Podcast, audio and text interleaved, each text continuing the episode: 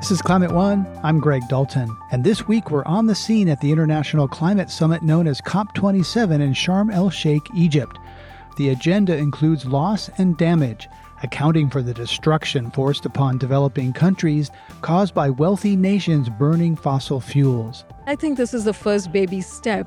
What is being paid for? How will it be paid for? Who are the responsible actors or countries that have to pay for loss and damage in vulnerable developing countries? That is where the rubber hits the road. But most countries still aren't reducing emissions fast enough. You'd have to phase out all of the coal tomorrow if you wanted to build all of the gas that we're potentially oversupplying. And as global leaders negotiate, climate disruption continues.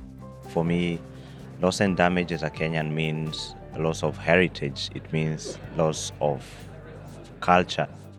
This year's COP is being held on the African continent, and location matters. As Climate One senior producer Brad Marshland tells us, Egypt has a long, long history of recognizing the importance of a stable climate. I'm at the Temple of Khnum on Elephantine Island, a thousand miles upstream from where the River Nile flows into the Mediterranean. Here, the ancient Egyptians built what today we call a Nilometer, a series of steps leading down to the water with inscriptions on the walls to measure the height of the flood. Khnum was a god. An ancient Egyptian believed that that god responsible for protecting the source of the Nile. That's Makbola, a guide in Aswan. So he must be satisfied all the time because if he's angry, it means that there is a problem with the source of the Nile. To someone who grew up in the California suburbs where buildings constructed way back in the 1800s count as old, the timescales of Egyptian civilization are mind boggling. 3,500 years ago, Egyptian archaeologists were discovering tombs and texts that were already a thousand years old to them. This incredible civilization owes its longevity to one primary resource the Nile. It's sort of remarkable that, you know, this land, which is fed by waters that come from, you know, Lake Victoria and the Blue Nile on the Ethiopian mountains, um, is incredibly rich to the point that this narrow strip that runs along the desert, you know, at the time, at the height of the sort of Middle Kingdom, was capable of feeding probably a third of the world's population. That's Giulio Boccaletti, author of Water, a Biography. He says that the flood predictions made here at the upstream edge of the ancient Egyptian empire allowed the pharaoh's administrators to plan to store more grain in times of plenty in order to make it through the leaner years.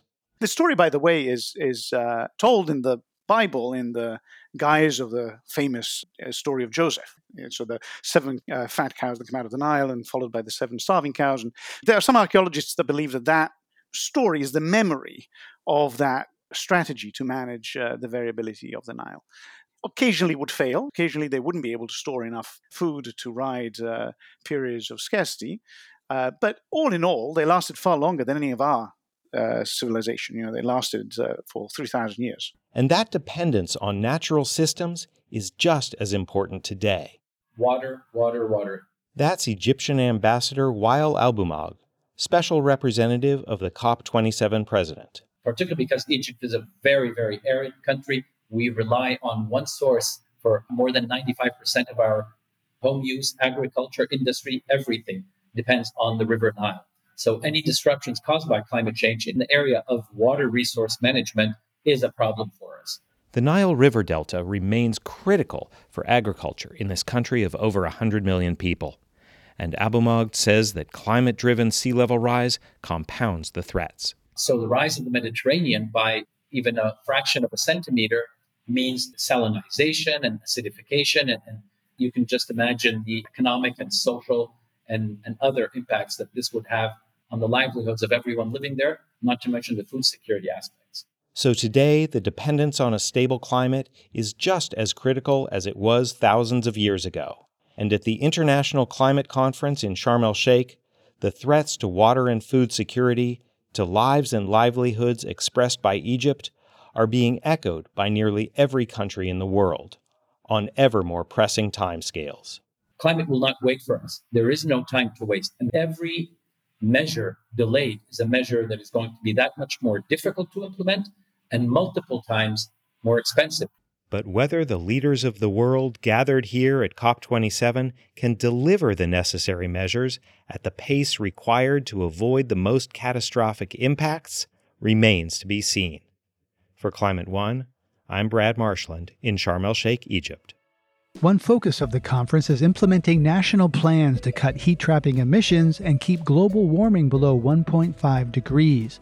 Those plans, known as nationally determined contributions, are being disrupted by Russia's illegal invasion of Ukraine, which caused a rush to expand methane gas production in other countries to replace Russian supplies. I met up with Claire Stockwell, Senior Climate Policy Analyst with Climate Analytics, the research firm behind the Climate Action Tracker report that evaluates national pledges. I asked what impact the methane boom will have on the 1.5 degree limit. Well, what we're really concerned about here is that it's going to put that limit in jeopardy of being able to, to be reached. So we're sort of overreacting to the Russians' invasion and we're building oversupply. You know, I could give you a bunch of numbers, but if you want to sort of make it meaningful, the International Energy Agency, so this is one of the main institutes that does um, energy policy and puts out scenarios, they updated their net zero um, scenario uh, a couple of weeks ago. And in that scenario, for the first time, they're showing a significant reduction in natural gas from last year. And that's being driven by the drop in the cost of renewables and other options, you know, battery storage and other technologies coming online a lot faster. So, first, we're seeing we're going to need less gas. Now, in response to the Russian invasion, we seem to be oversupplying it. And the extent that we may be oversupplying it, it's equivalent, we think, about to if you look at the amount of coal that we anticipate is in that pathway, you'd have to phase out all of the coal tomorrow if you wanted to build all of the gas that we're potentially oversupplying. So that just gives you a sense of the magnitude there of this oversupply. Right, and this is what suppliers do. Gas prices are high, so suppliers rush into the market wanting to get those high prices. And I think your report says that in 2030, the oversupply of LNG could be the equivalent of almost five times the EU's 2021 Russian gas imports and double of Russia's exports. So this really is a glut in the making.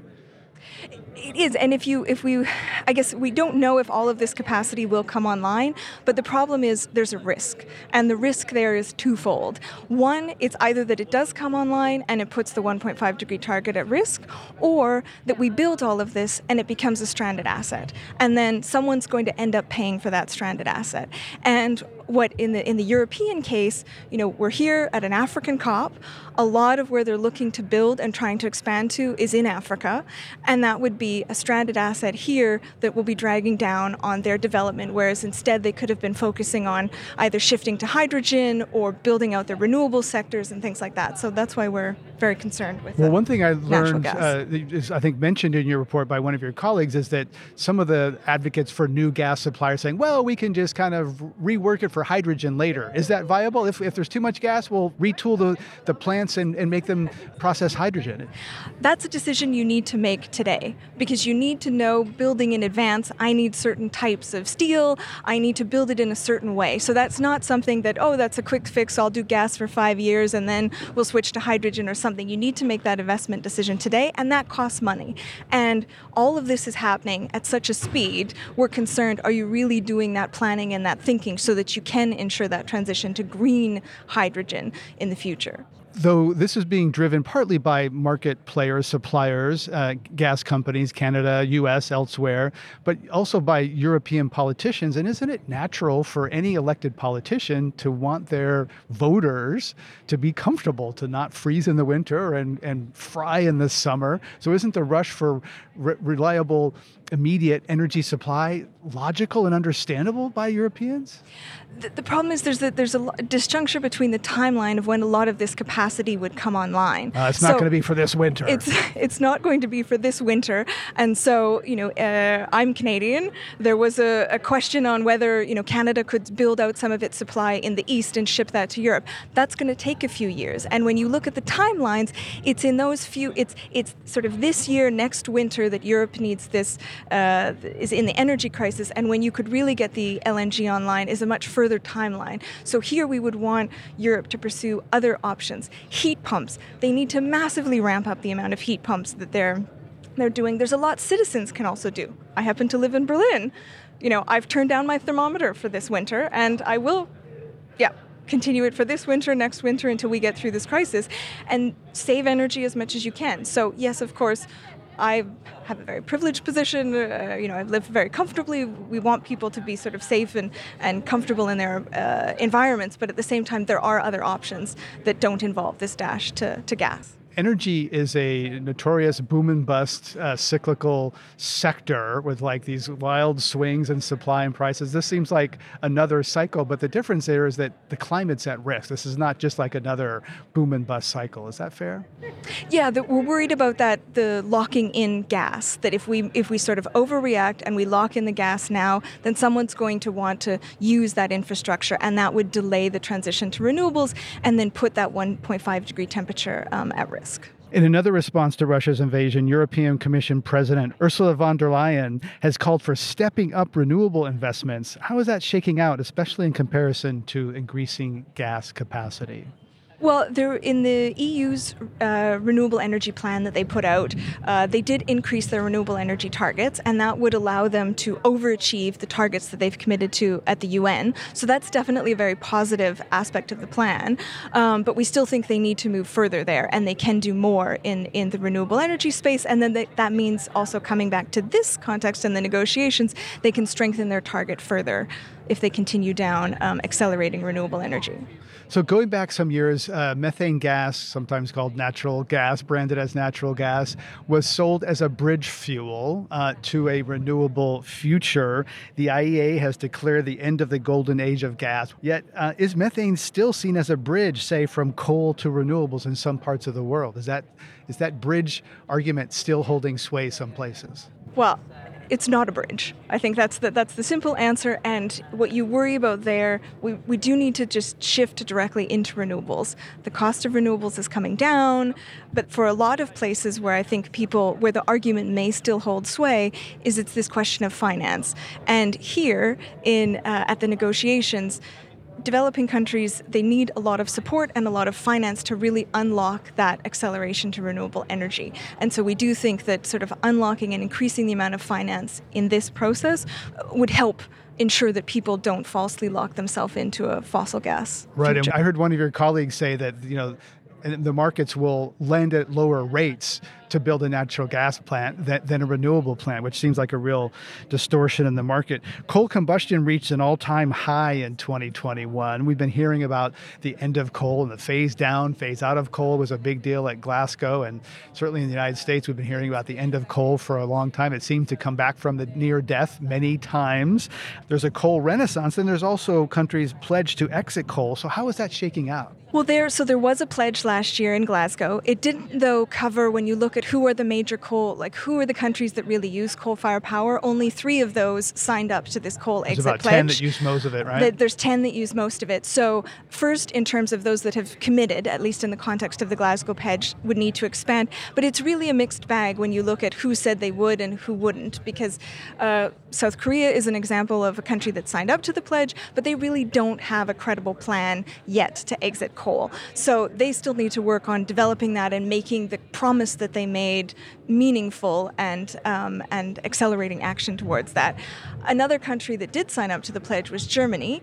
They have brought forward their phase out date to 2030, but as we were talking about earlier with the Russian invasion, there has been a renaissance in Germany. They're turning on a couple of coal fired plants, but the government has said that they are committed to meeting that 2030 date. So as we said in the report, that, that coal renaissance really needs to be short lived to address the absolute immediate energy crisis and then the phase out accelerated towards 2030. Yeah, it seems to have nine lives or many lives. Coal, the, the, death of coal has been, you know, prematurely announced many, many times. Some people would say that, you know, the climate, international climate calculus is really comes down to China. They are the largest emitter. So what's going on with China? These other countries are pretty small compared to China's current emissions. Well, China is a, a, big emitter, but we need everyone to, if we're serious about meeting 1.5, everyone needs to cut emissions. But in, in China's So don't case, put it all on China. It's not just, China is Okay. a very important player. We need China to act, but we need everyone to act, Okay. basically. Um, and so there have been some positive developments this year. So they have advanced with some of the renewable energy plans that came out in there. They do a, have a five-year planning cycle. Um, so in some of the latest plans that they've come up, they've uh, they've uh, accelerated on renewables, but at the same time they still have a very large uh, coal pipeline. And we're not at one point last year. It had looked like they were starting to sort of phase down coal. Now with the power shortage that they had um, at the tail end of last year, they seem to have walked back a little bit from. Um, or, or taken their foot off the accelerator um, for phasing down coal. So China still needs to implement a lot more policies and, and focus on cutting emissions, but there was some positive movement, at least in some areas, and that was reflected in the numbers when we looked at our, our policy scenario, that we did have a, an improvement in, in the Chinese numbers. So, countries made some important pledges in Glasgow at the climate conference last year. You've said that countries gave themselves some homework. Did they do their homework? Who, who's getting an A and who's failing? Uh, they did not do their homework, um, and they didn't do their homework on two fronts. They didn't do their homework on the targets. So they had said they looked at the numbers in Glasgow and looked at where warming was heading with the current level of targets and action, and they said, well, we'll come back this year, we'll revisit, and we'll strengthen those targets. And only a handful of countries did that. Um, and out of the ones that actually submitted newer targets, only a handful of those were stronger targets. So, Thailand, Norway, UAE, Australia. Exactly. So Australia is the only G20 country that strengthened its targets, and then you had a handful of others that um, submitted as well.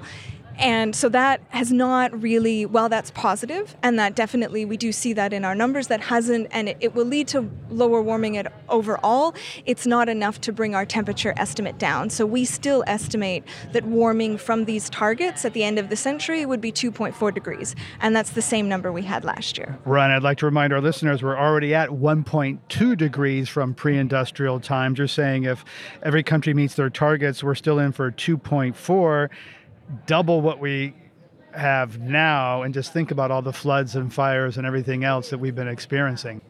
And the other thing to remind there, that's the end of century warming estimate. It will continue to warm after that point.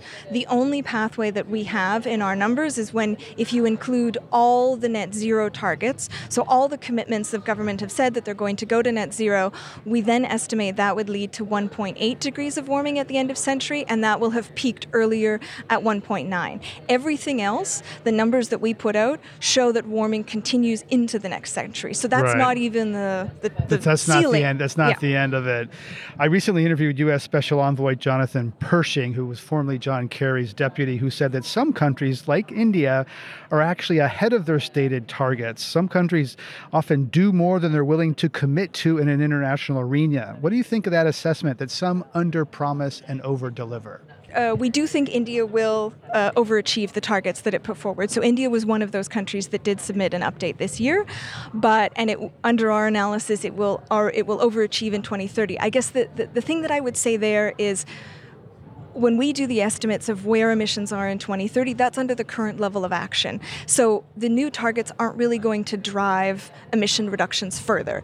So some countries do that they they don't want to Game put- the system a little well bit? Well, they don't want to um, to put forward a target that they're going to miss but i think this target india can easily meet under its current emissions so we think there's much more scope for india to go further and of course we need India to go further for one if we're serious about the 1.5 degree limit and put forward much stronger targets. And there that's both what India would do on its own, but also what India would do with international support. Because India does need to start reducing emissions, but that's not something that it can, it can do by itself. Sure, sure. Because yeah, I mean they they've very coal reliant and they're not a wealthy country. We're sitting here, you know, at this conference with people walking around who are. It's all about climate. We, we're talking about these numbers. 1.2, 2.4, and knowing we're like they're just like some number, and yet we know that there's huge amounts of human suffering attached to those numbers. So how do you cope with working with these numbers all the time?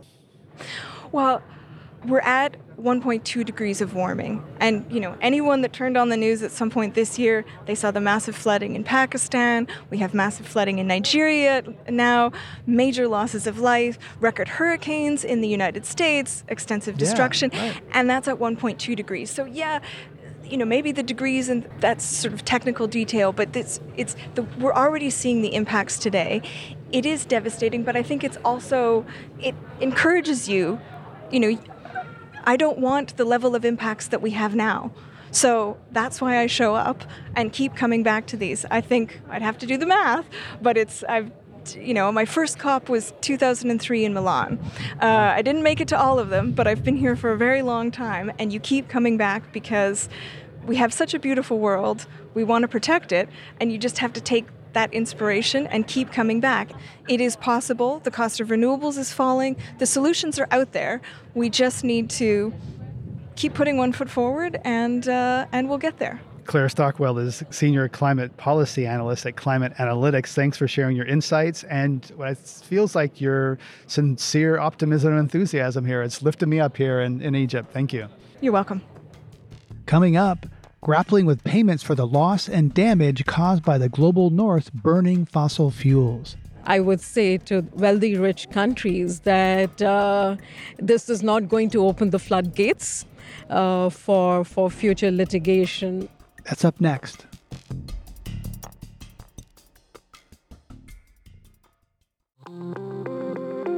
Hey everyone, I'm Dan Kwartler, the host of TED Climate. Each episode, we unpack the problems and solutions of climate change. This season of the show, we're getting into some big ideas that make us optimistic about the future, like meat grown from cells and leather made from mushrooms. And the best part, we look at how building a greener future can be an upgrade instead of a sacrifice. Find and follow TED Climate wherever you're listening to this.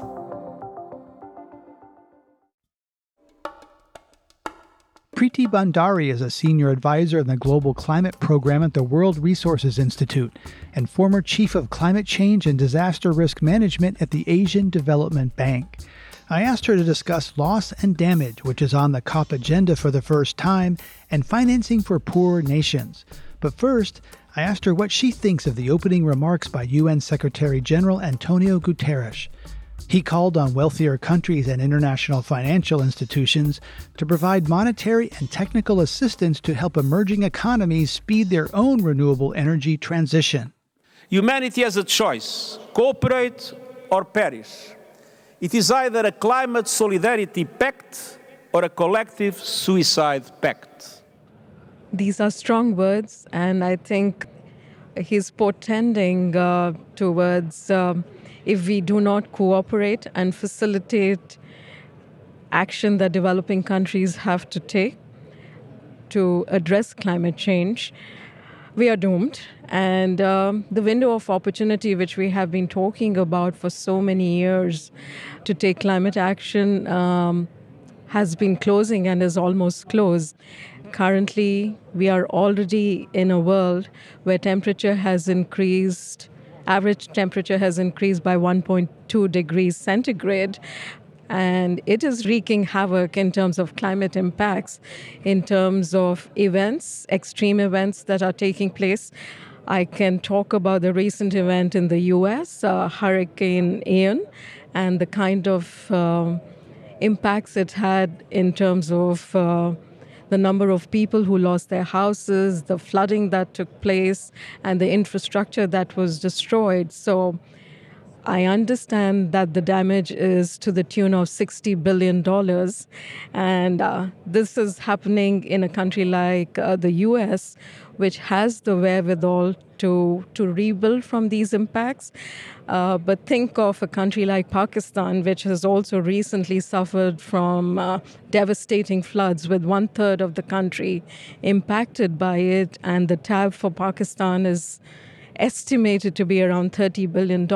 But Pakistan uh, is a vulnerable country that does not have the budgetary resources to respond to such a calamity. And uh, this is what the Secretary General is talking about that it is in that context of solidarity that uh, there is an expectation in this multilateral process that the developed, richer nations would come and act in, in concert in a cooperative, facilitative manner to help the vulnerable countries deal with these kind of impacts. So there's loss and damage within the United States. Florida gets hit, the federal government is there, but when there's loss and damage across national borders, the response is is very different. COP27 began with a surprise agreement to include loss and damage in the agenda for the first time since these meetings began nearly three decades ago. Egypt's Foreign Minister Sameh Shoukry reportedly said the compromise breakthrough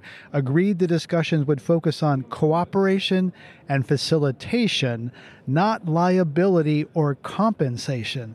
But if it's not about money, what is it about? Is this more blah, blah, blah?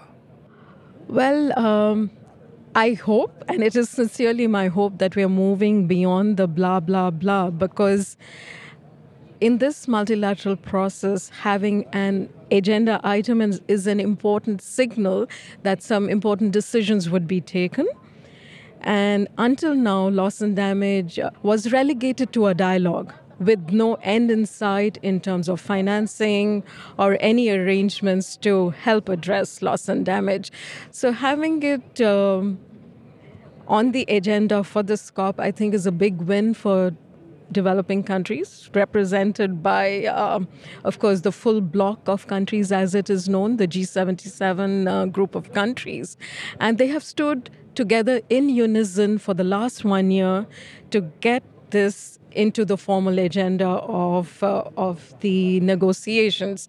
So it is a big win, and must congratulate the Egyptian presidency for for getting it, uh, you know, the due recognition that this particular issue needs on the agenda.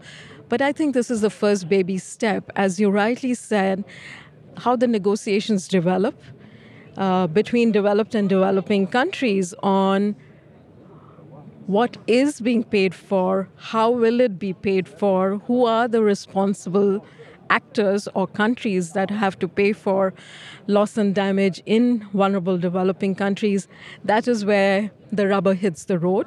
And the next two weeks are going to be important on how some of these dimensions are, are built in uh, for an eventual decision making. And um, the COP president, uh, Minister Shoukry, um, very rightly also has given a timeline within which the negotiations on financing arrangements for loss and damage uh, should be completed. Uh, that is by 2024. So, so that gives a very definitive objective to work with, I, I would say, in terms of what would be the scope of financing, who will pay, who will bear the burden of it. And the two weeks of negotiations over here in Egypt are very, very important from that perspective, also in, in getting at least the foundation of, of what the eventual decision would be on financing. Loss and damage is about wealthy nations paying for harm they've already inflicted on the global south by burning fossil fuels. But Canada's environment minister said earlier this year that he cannot, quote, in good conscience put Canadian taxpayers at liability for risks that could be limitless. Others say that creating a loss and damage fund would not open wealthy countries to legal liability how do you see the prospect of litigation impacting the possibility of wealthy countries paying for the loss and damage they have caused? The issue of liability and compensation, um, uh, you know, uh, related to paying for damages which are which are coming forth because of historical emissions uh, by rich countries, definitely was part of the discussions over the years. In fact, it started way back in 1992 when, you know, the Framework Convention on Climate Change, which is the basis of all climate negotiations, was forged. And at that point in time, it was a small island country, Vanuatu, who raised this issue of liability and compensation and why there is a need for a funding mechanism such as insurance for vulnerable countries to deal with it. But even at that point in time, you know, there was no mention of liability and compensation in the convention. So that gives you a sense of, you know, um, how this this whole liability and compensation issue has been avoided since the time the convention was forged. But coming, you know, to more recent times when the Paris Agreement was uh, was forged way back in 2015, and Paris Agreement does include a specific clause on loss and damage due to climate change, but the decision in Paris was that loss and damage is not about liability and compensation. So there is a gentle person's, you know, promise over there which was made in Paris that this is not about liability and compensation. And to some extent, I think many of the developing countries have moved on also from this issue uh, or making it an issue of liability and compensation. And the fact that the president of the COP in his remarks again reiterated that uh, the consideration of financing for loss and damage is in no way related to liability and compensation is a reassurance, I would say, to wealthy, rich countries that uh, this is not going to open the floodgates. Uh, uh, for for future litigation. And going back again to what you quoted from the UN Secretary General, it is a question of solidarity. It's not about you know just the countries; it's about the poor people who are really facing the brunt of it. And let's not forget that this may also lead to in this highly interconnected global world, uh, you know, it could lead to uh, some kind of boomeranging of impacts to developed countries also. If we, if I were to give you an example from, uh, say, a few years back when Thailand got, you know, severely flooded, then the then uh, the factories that were building the machine parts for Japanese car companies could not get those. The cars could not be produced. The cars could not come to the markets mm-hmm. in the U.S. Mm-hmm. And there was, uh, you know, that mm-hmm. kind of supply constraint. Yeah, in, so Intel chips. Yeah, they yes. affected a lot of U.S. companies in a way that I think a lot of people absolutely, didn't absolutely anticipate before then. So you seem to be saying that because there's language in the Paris Accord that this loss and damage is not about a liability. If the U.S. or other wealthy countries contribute to a fund, they won't be sued. Denmark and Scotland have offered about $15 million in direct cash payments for loss and damage. What impact has that had, if any? I think it's an important signaling. It's not about the amount of money or, you know, how small that money is compared to the actual needs or the actual financing required, but the fact that they took this major step, again, in the context of solidarity and in the context of showing that solutions are possible if there is leadership to address this issue. So for me, as a token, this has been a very significant move uh, uh, by the First Minister of Scotland, Nicola Sturgeon, when last year, you know, she was uh, probably uh, the only one standing and making a case for this financing. And then um, this year, Denmark has also come forth. So, so it, it is showing goodwill, but it is also showing the art of the possible. And I would say that. Um, it is also probably, you know, goading other countries uh, that a solution has to be found in the context of the multilateral process. There's a report by a group called the V20, a group of vulnerable countries, including the Philippines, Peru, Ethiopia, that says those countries have already suffered more than $500 billion in damages due to changes in temperature and rainfall driven by burning fossil fuels, those countries would be 20% wealthier today if it were not for climate impacts. Have any leaders from wealthy countries acknowledged that they're damaging the economic growth of the vulnerable countries? Is that recognized? I have not seen an explicit recognition of it, but I do see some small groups in wealthy countries, you know, recognizing this as an issue. And I understand a small group, um, Danish Church Aid, uh, you know, which is actually working on the ground, on the field, will be hosting an event uh, at this particular COP wherein they will recognize their historical emissions and how they need to pay for it. And Microsoft has announced their intentions to remove their historic missions for the entire history of the company, which is a corporate example of, you know, that historic recognition. Adaptation, think planting trees, raising seawalls, relocating communities after fires or floods. That's often not a money-making proposition. And I've heard many people say that we need to come up with creative ideas for financing climate adaptation. And adaptation is things that building resilience for the future, whereas loss and damage is about what's happened in the past. So, what are some examples of creative ideas that could finance climate adaptation? Well, let me start with one idea that has been there for some time now. This is um, levy on international air travel. If each one of us did our bit and paid, you know, even something small like five dollars per per air ticket that we purchase, you know, for our travel, and if that can, uh, you know, go into a fund for addressing adaptation, I think each one of us can then take that responsibility to help. Uh, the vulnerable people you know, deal with climate impacts. That's but, particularly relevant as we sit here among thousands of people who all flew to this Egyptian destination. Sure, yeah. sure, sure. And um, I I really admire, you know, the young people who have got into this particular area, and um, I understand that V20 that you were talking about earlier, uh, V20 has set up a small window on loss and damage, and about three weeks back, they launched a crowdsourcing with the young people, the Fridays for the Future uh, group, which is young people, you know, um, advocating for uh, action on climate change. And they did crowdsourcing with them to give their lunch money uh, for loss and damage. Again, it is token. Wow. It's a token small amount, wow. but you know it it's shows powerful, where yeah. there is a will, a way would be found. So that may not give you the billions or trillions that one is looking for, but uh, it does show that.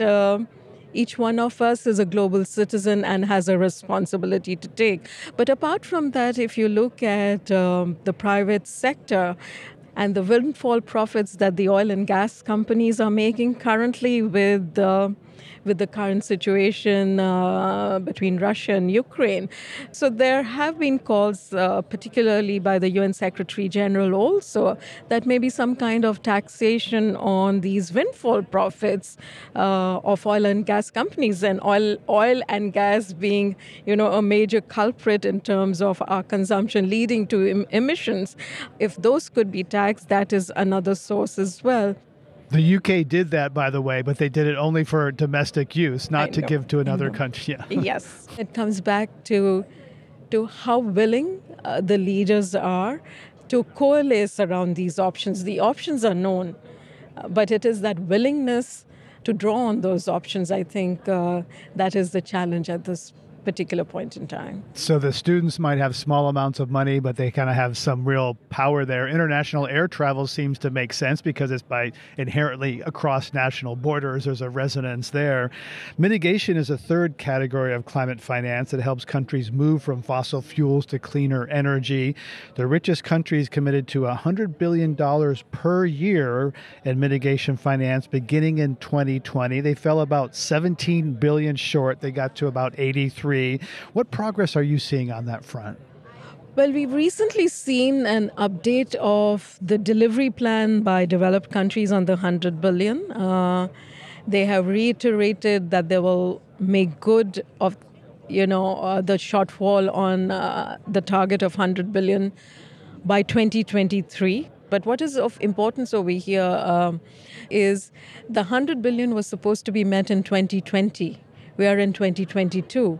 So when we're talking about shortfalls, it is not only the 17 billion you know, which was not met. But it is, if we look at 2020 to 2025, it is six years. And why I'm saying 2025 is because 2025 is when the new climate finance commitment will come into play. So these immediate years are important, and the cumulative for the period 2020 to 2025 comes to 600 billion. So I think, uh, you know, painting it as just a shortfall of 17 billion uh, is ah, actually okay. taking us per away. year. Okay, so let's get that big cumulative number, not just the per year number, because the delay and the shortfall adds up Mhm, together, mhm. compounds. Right. Okay. Well, the big picture here is to fund mitigation so we can stay below 1.5 degrees of heating since industrial times. How much money is it going to take to, keep us below 1.5? There are various estimates available, but uh, uh, there's one which is, you know, widely accepted that it could cost between four to six trillion dollars by 2030 uh, to put us on the right right path. So there's gaps that exist. You know, how do we close those gaps? There is a lot riding on on the private sector because, as we know, government money or public money, as it is called, is is scarce. So much is riding on. Um, how financing in the private sector could be mobilized. It could be uh, through, you know, government policies and regulations which encourage private sector to invest in the right thing. For instance, uh, the Inflation Reduction Act in the U.S., uh, the kind of incentives that are being given. If I were to just take the example of uh, electric cars in the U.S. Or heat pumps. We love heat pumps on Climate One, right? Yeah, people, you get money, and and th- that has had bipartisan support. It's it's sort absolutely, of absolutely. Absolutely. It's not government telling you what to do, but if you Mhm. do something, you get this tax benefit, Mhm. right? So So, so that's a good example. And also, you know, um, uh, with the Inflation Reduction Act, uh, it is expected to spawn a lot of technological innovation in clean energy and renewables. And uh, there will be spillover effects then for the global economy also as technology improves and better technology is hopefully made available to the rest of the world also.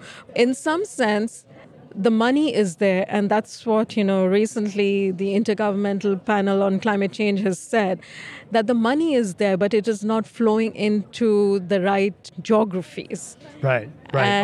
Oh, I, I hear this a lot that there's a there's not a lack of capital. There's a lot of capital. It's seeking good projects, good opportunities. There's enough money to solve this. It's just Mhm. not getting to the places. That is right. And that is where, you know, finding ways to provide guarantees for private capital to flow to riskier projects or riskier country context is important.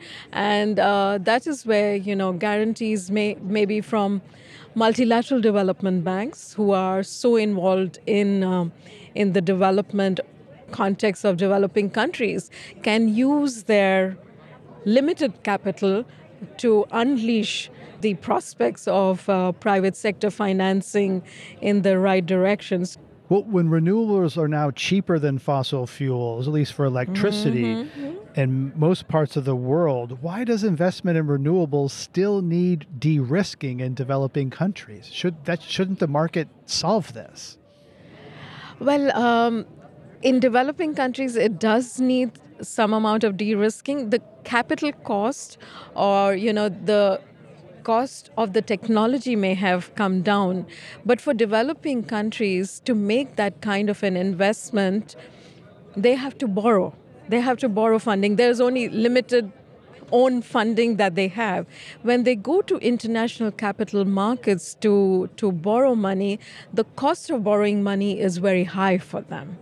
And that leads to then a much higher cost than the actual technology cost. And so they're perceived to they're, they pay higher interest rates because they're perceived to be higher risk because they're poorer countries that don't have as much money. absolutely absolutely right so how can how can you know one help address that issue of cost of capital for developing countries the interest rates um, and again you know it, it links to what kind of guarantees can be provided to help them um, deploy those technologies at scale. And uh, fin- the finance world is an intricate world, as you know, and nothing comes free. So it is about all about you know returns on investment. So how those returns of investment can be guaranteed is is an important part of the story. You're listening to a Climate One conversation about the burning of fossil fuels in the global north and the loss and damage that inflicts on developing countries. Coming up, looking beyond money. Loss and damage steals away from us the hope that tomorrow is assured and it's going to be there, it's going to be better. That's up next.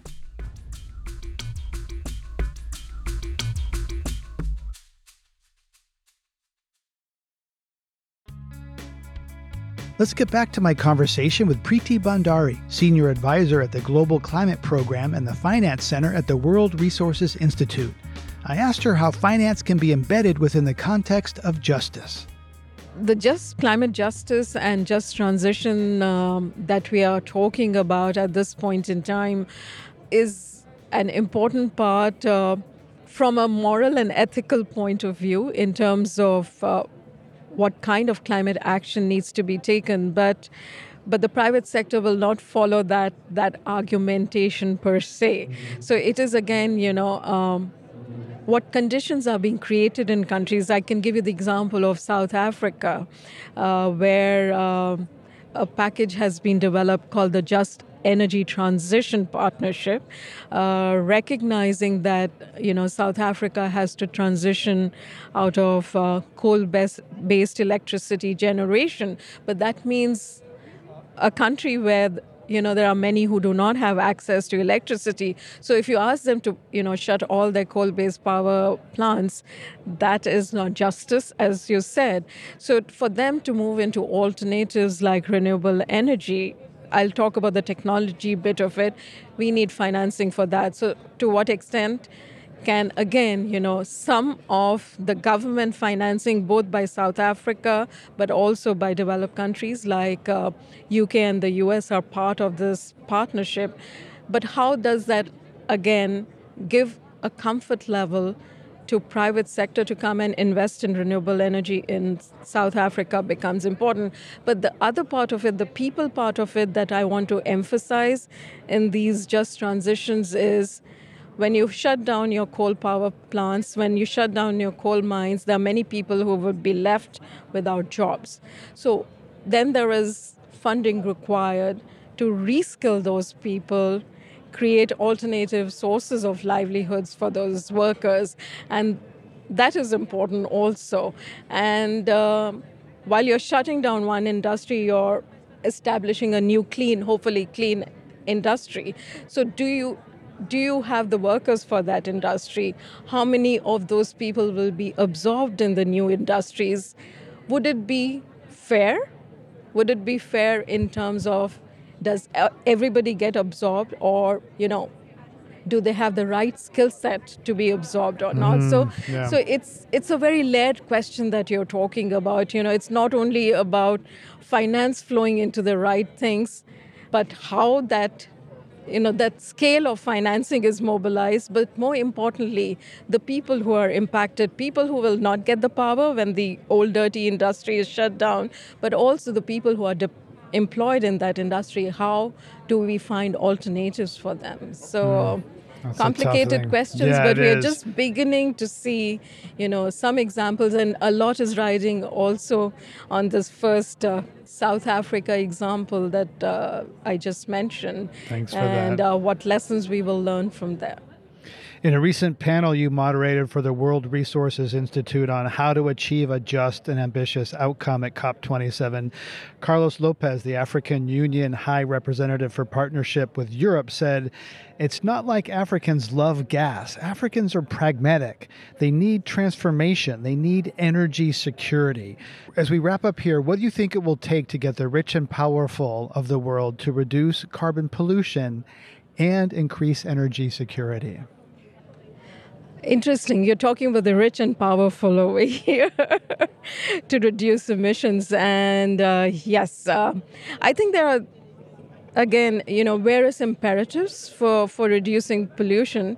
The first is if we look at the local environmental impacts. Yes, the local environmental impacts of, uh, of fossil fuels are also um, well known in terms of the health conditions in terms of air pollution. So, you know, that is one imperative. Of course, the rich nations have the best available technology, so those impacts may have been managed uh, to some extent, but not fully. So, so, so that is one imperative.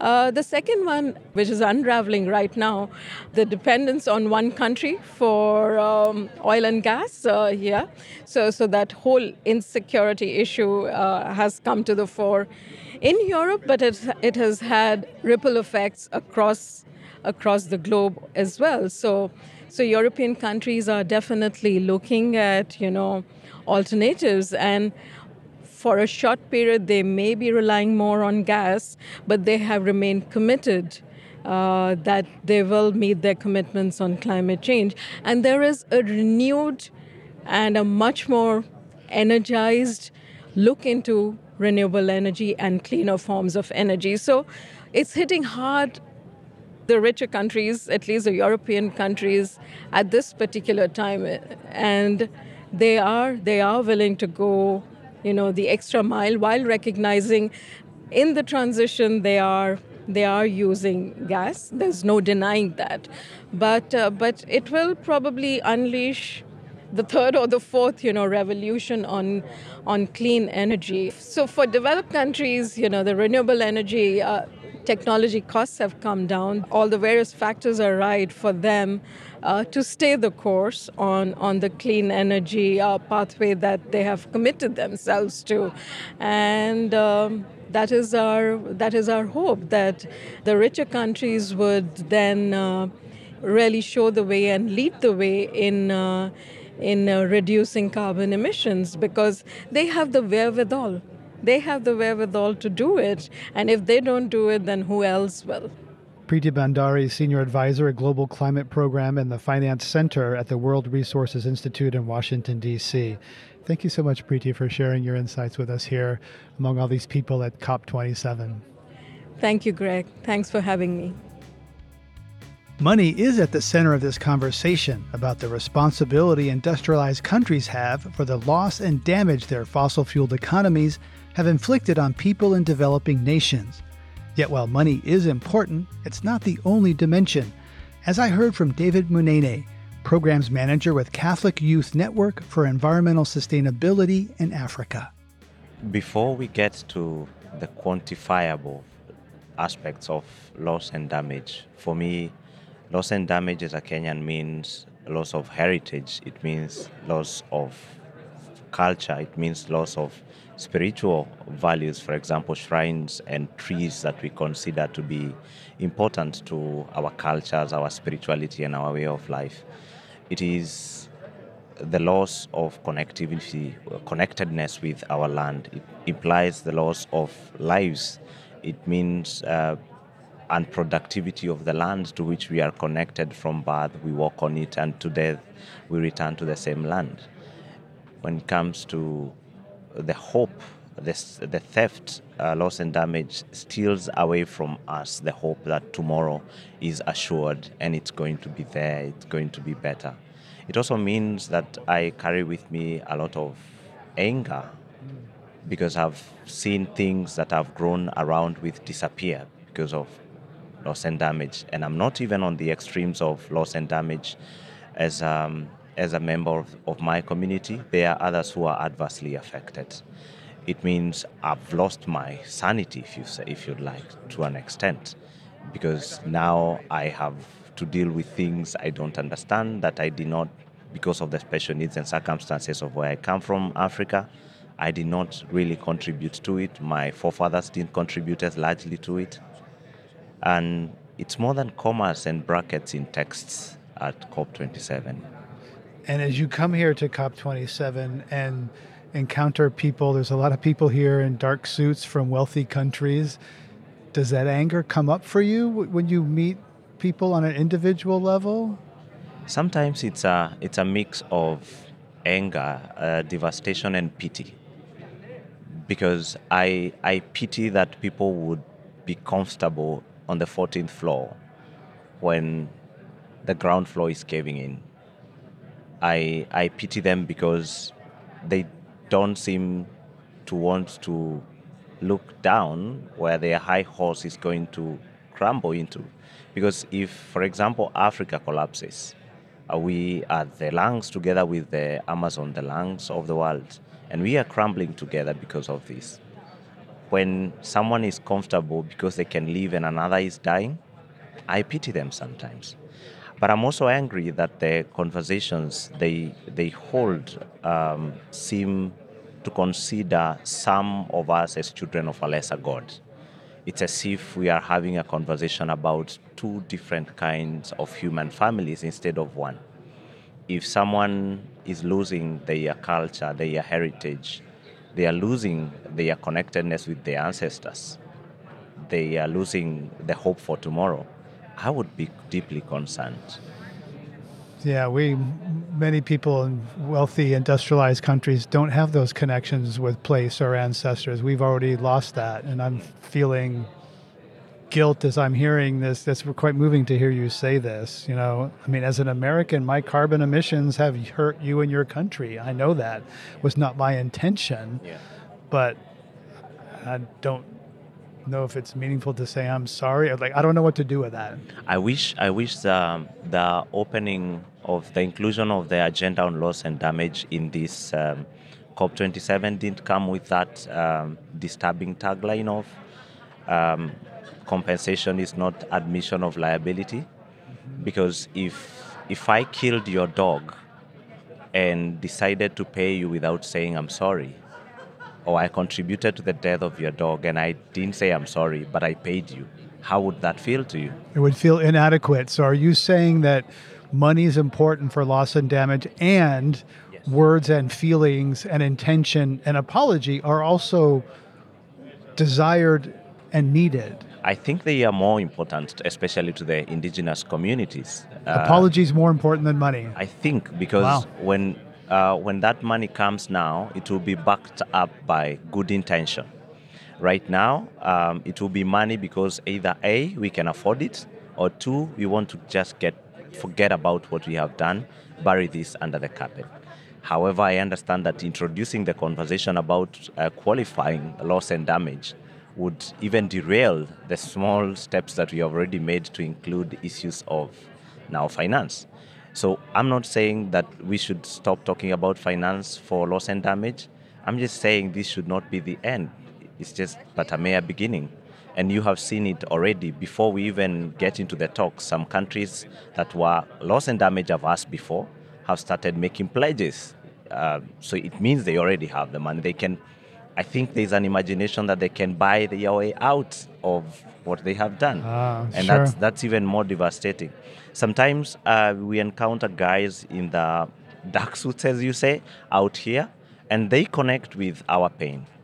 But they are backed up by a political process to be here, and they have to toe the line. Mm, it's not because personally mm. that's what they want, Mhm. but collectively it's what they have to represent. Individuals are part of a bigger system. So, colonialism has inflicted intergenerational trauma on Africa, on you, Yeah.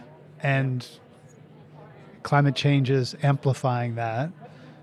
Will that pass on to your kids? Do you feel that? And will that pass on to your kids if you have kids? I think psychology demonstrates that that there is no way you can evade uh, intergenerational trauma and historical violence. I like to make the reference to the work of Dr. Joy um, DeGruy Leary, who talks of historical violence and intergenerational trauma after interacting with uh, the peoples of Southern Africa. Personally, when I came across her work, I, I began to understand why I can't, for example, watch uh, three movies about slavery or racism and not get angry at an entire race. I have to struggle with that. Uh, Sometimes I have to fall back to my Catholic faith to sort of reignite my hope in the entire human family. Forgiveness? Yes, because I I feel the pain to date as I speak right now. That my grandfather died partially deaf because I'm sorry. Okay, it's okay. Because he was he was slapped for refusing to carry a white man who was living with disability on his back. Yet the man had a wheelchair. I, I feel the pain of our grandmothers having to raise their children as single mothers because our grandfathers were in the forest. I feel the pain of the rape. I feel the pain of the abduction of little children. I wasn't there, I didn't need to be there. But I connect with the pain even of the African Americans when I when I watch some of the movies and I'm like, this really happened? It's it's just devastating. And I'm sure, whether I like it or not, I'm passing it on to our children. They don't know perhaps why this is happening. Maybe they are lucky. I will tell them about the historical violence and intergenerational trauma and how it's passed on involuntarily. But I don't know whether they will understand it. You can't control that. I can't. No. Yeah. But it's a gift to share it with them. As we wrap up, what conversations are you having here that are meaningful to you at this conference, climate conference in Egypt?